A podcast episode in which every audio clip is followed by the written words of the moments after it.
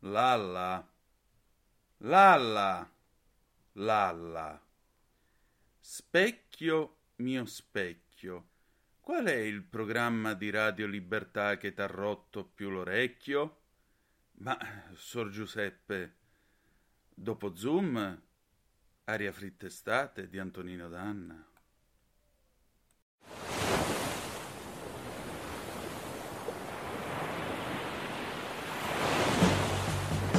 Va ora in onda Aria fritta, Vaticano, fatti nostri e varia umanità con Antonino Danna.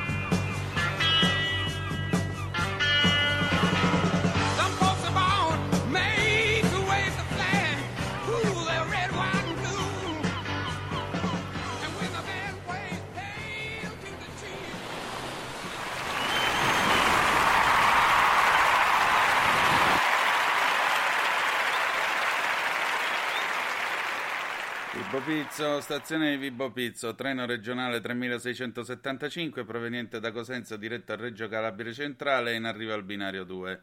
Ferma a Mileto, Rosarno, Bagnara, Scilla, Villa San Giovanni, Reggio Calabria Lido, Reggio Calabria Centrale. Allontanarsi al binario 3, treno in transito.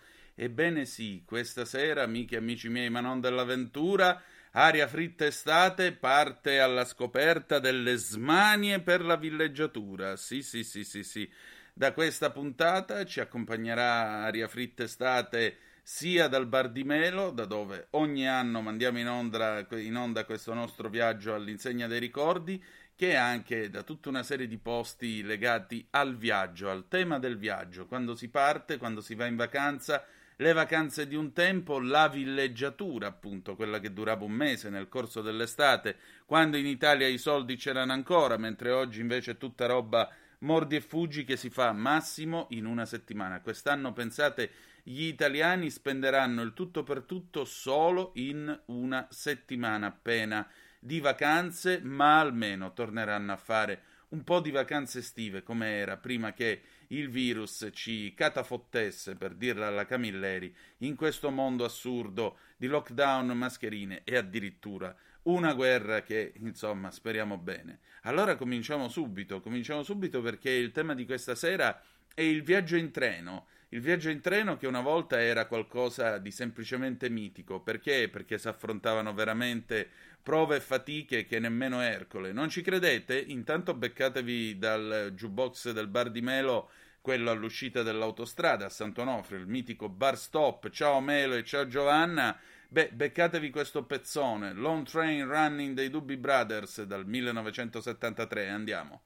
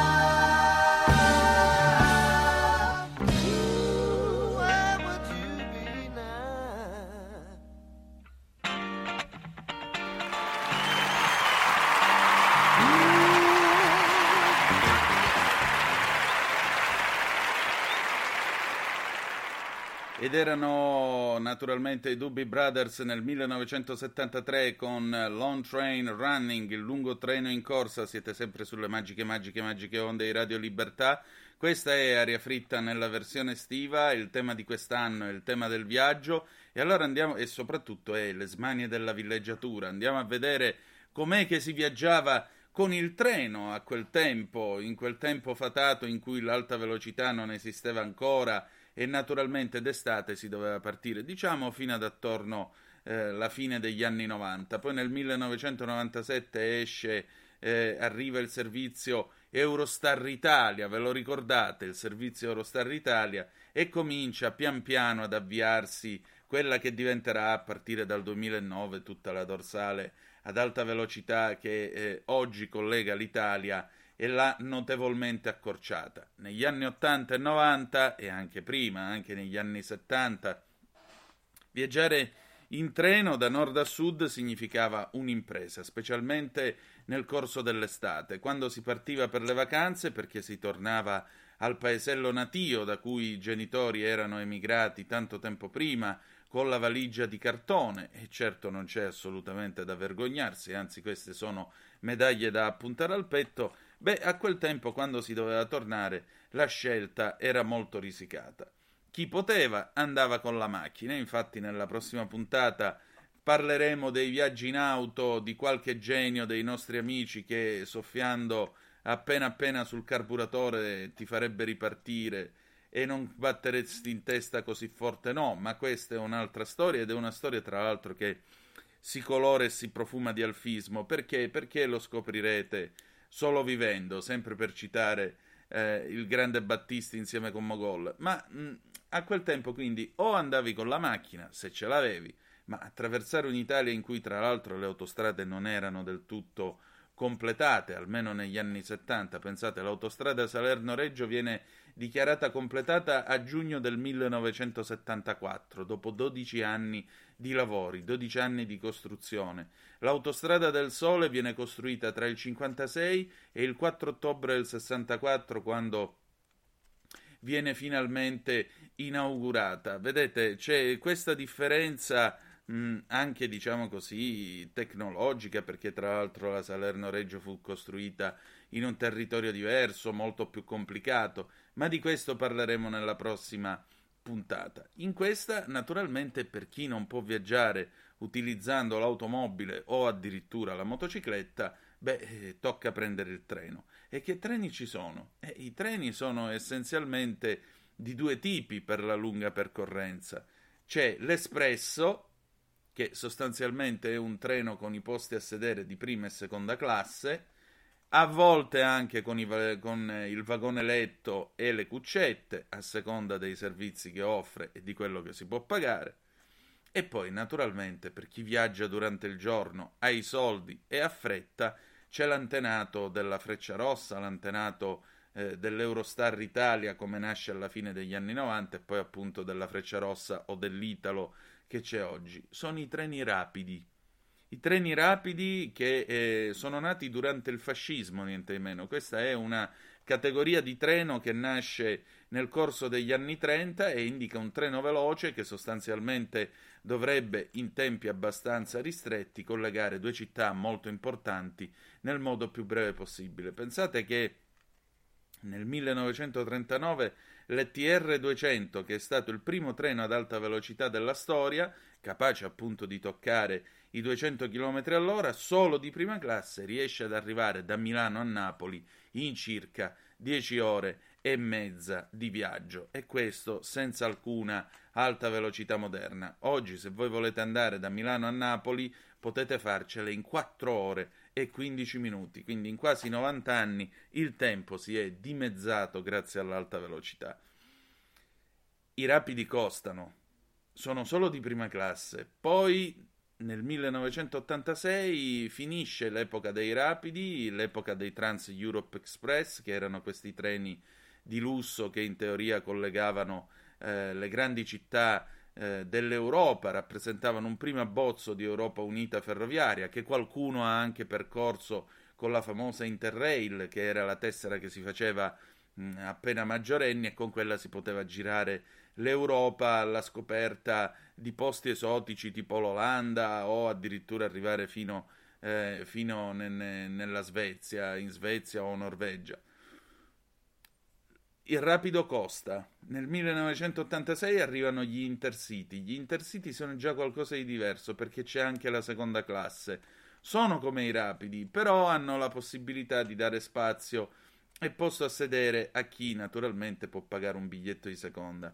Poi ci sono tutte le riduzioni, ci sono le carte verdi per i giovani, le carte famiglia, ci sono tutta una serie di strumenti che vengono concepiti per spingere la gente, invogliarla a prendere il treno. E già perché la grande epoca del treno come mezzo di trasporto di massa negli anni 70-80 va in declino.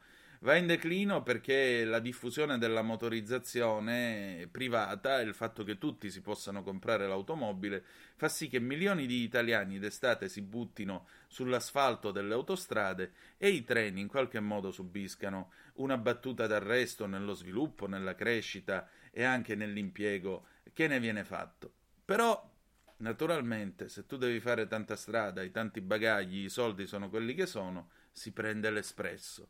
E l'espresso generalmente parte la sera, la sera verso le 8 e questi treni che hanno dei nomi fantasiosi tipo la Freccia del Sole, il treno dell'Etna, eh, il, la Freccia del Sud, scusate, il treno del Sole, il treno dell'Etna, il Concadoro e poi ci sarà anche per qualche anno addirittura il Gattopardo, niente di meno.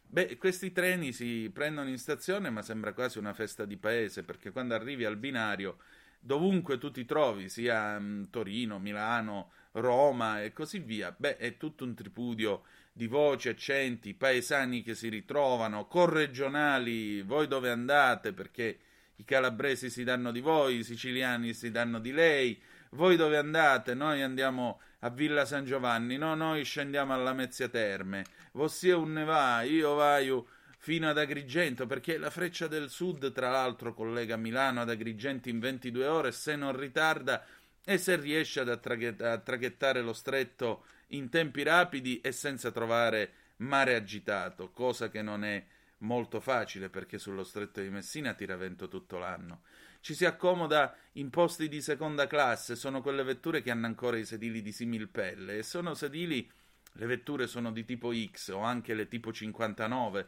che possono però essere abbassati, tu tiri giù lo schienale del tuo lato, tiri giù lo schienale dall'altro e diventa quasi un lettino. Se sei un bambino puoi anche tentare di dormire. Se sei alto 1,60 m puoi pure sperare di riposare. Io ci ho provato una volta e nel mio 1,90 m è stata solo una contorsione. Però c'è chi lo fa. E quindi che cosa succede dentro questi scompartimenti?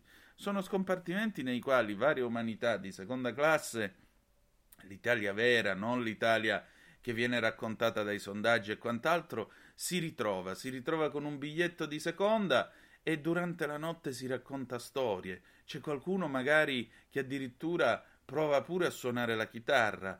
Eh, si condivide il cibo, per esempio, c'è chi arriva, tira fuori eh, dei panini, tira fuori del mangiare, del salame, si affetta, c'è chi si è portato le arance perché spera di tornare presto nel sud, se sta partendo da sud verso nord, ma qua siamo già al ritorno, invece chi sta scendendo bene o male panini, la bottiglia di vino, in qualche modo diventa quasi come una grande festa paesana. Il treno è preso d'assalto, la prenotazione non c'è. La prenotazione in Italia viene introdotta nel 1969 e certo non per tutti i treni. Tra l'altro si paga anche un certo sopra- sovrapprezzo. Sostanzialmente, quando il treno viene portato al binario dai finestrini aperti, vengono lanciati letteralmente dentro gli scompartimenti i bambini con tutti i bagagli e in qualche modo si fa un po' come i primi conquistatori del nuovo mondo. Ti schiaffano là dentro e a quel punto hai occupato il compartimento. Quei sei posti, ma in alcune vetture addirittura otto posti, di seconda classe, ma in alcuni tempi c'erano ancora i sedili di terza, quelli di legno, beh, quel posto diventa una vera e propria piazza di paese e nel corridoio diventa quasi un concerto perché tanti si mettono sugli strapuntini o addirittura quando l'affollamento è tanto, fa caldo e la notte non è possibile prendere sonno a finestrini aperti dentro questi treni, beh, c'è pure chi dorme sulle rastrelliere in alto o steso per terra.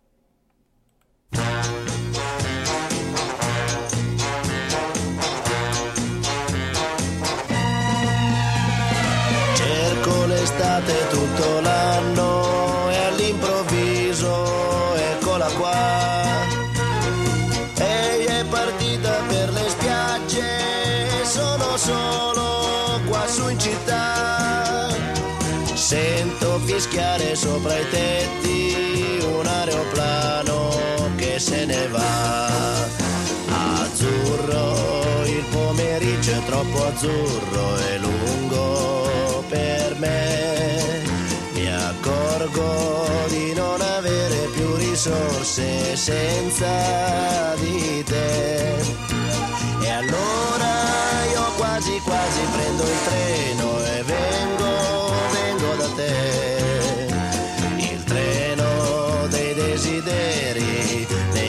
pensieri all'incontrario va.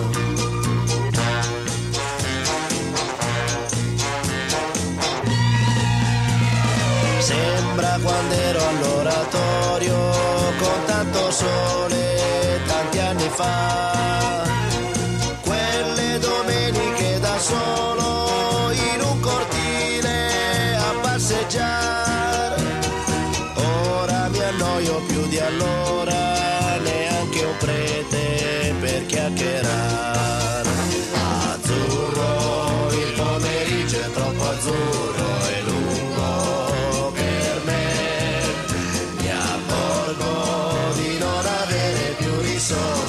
Senza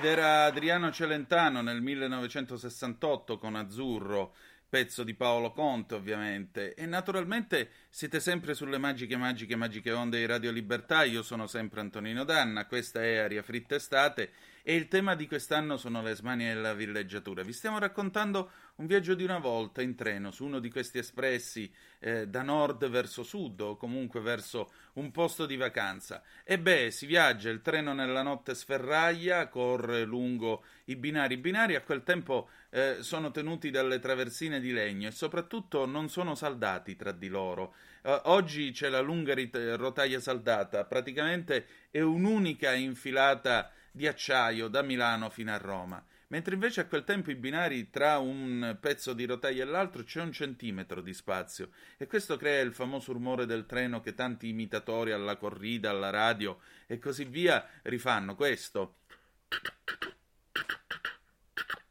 Beh, oggi il treno non fa più così.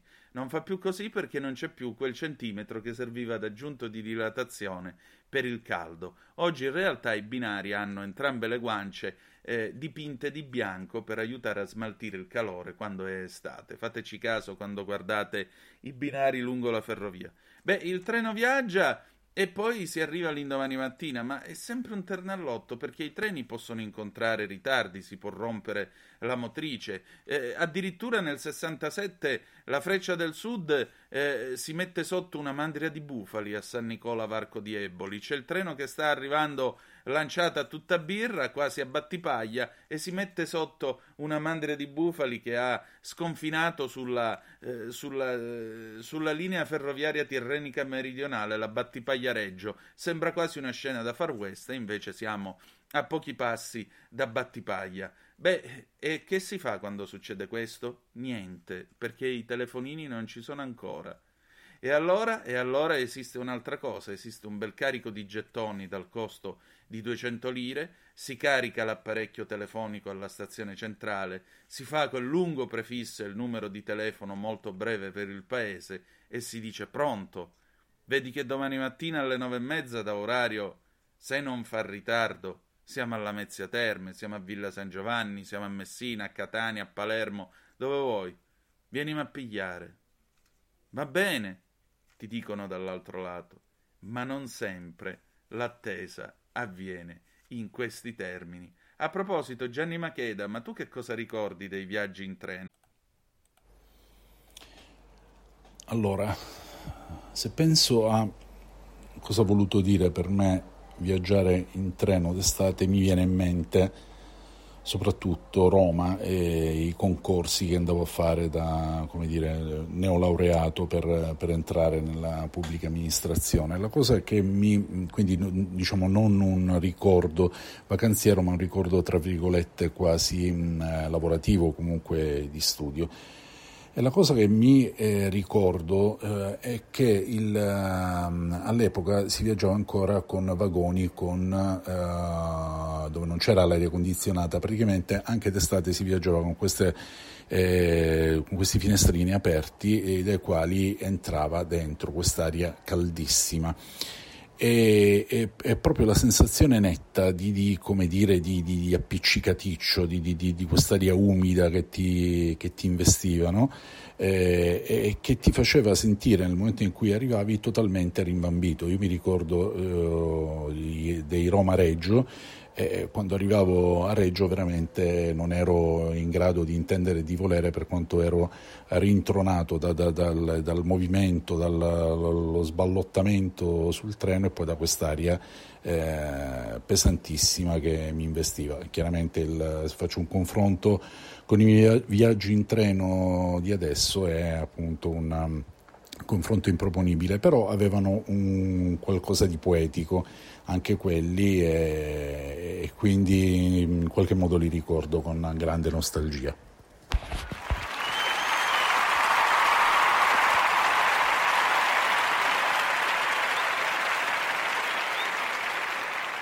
Beh, grazie a Gianni Macheda per il suo ricordo e che dire di più, insomma. Sì, si arriva si arriva, si scende, ci sono i parenti che ti prendono, tu che non sei generalmente in grado di intendere e di volere per tutto lo sforzo del giro che hai fatto, però sei arrivato. A proposito, vi sblocco un ricordo, l'arancino sulla nave traghetto delle ferrovie dello Stato tra Villa e Messina. Parliamone, parliamone di sicuro. Bene, eh, e quando si arriva la domanda è sempre quella, quando sei arrivato e quando te ne vai? Eh, ma questo è solo l'inizio. Noi ci ritroviamo lunedì prossimo sulle magiche, magiche, magiche onde di Radio Libertà. Eh, scusate, martedì prossimo, 9 di agosto, perché? Eh, perché naturalmente abbiamo molto altro da raccontarvi. Andiamo a raccontarvi come si arriva in macchina per le smanie della villeggiatura. Nel frattempo, però, vi vogliamo lasciare con un pezzo del 1971, una canzone d'amore di Massimo Ranieri, L'amore è un attimo, perché? Perché c'è pure il treno.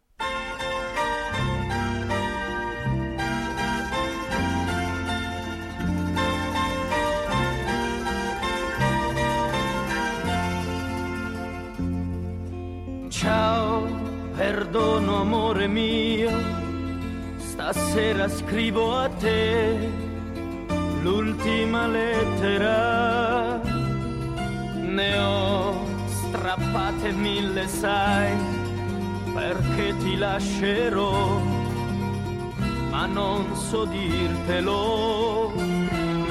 Mai dicevi nascerà